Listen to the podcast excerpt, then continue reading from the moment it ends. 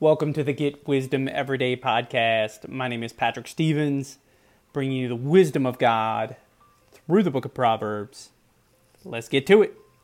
Today's proverb 16 16, New King James Version.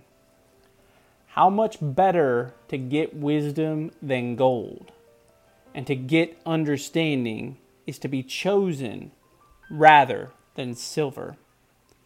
Let's reflect on this.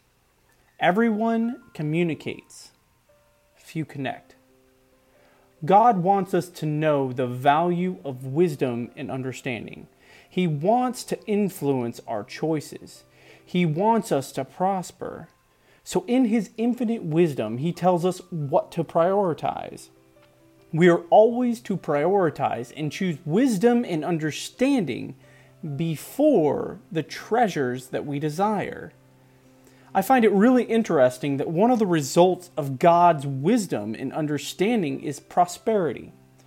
Once again, God wants us to prosper, but in order to do that the right way, in a way that also blesses us, blesses those around us, for God's glory, we need His wisdom first.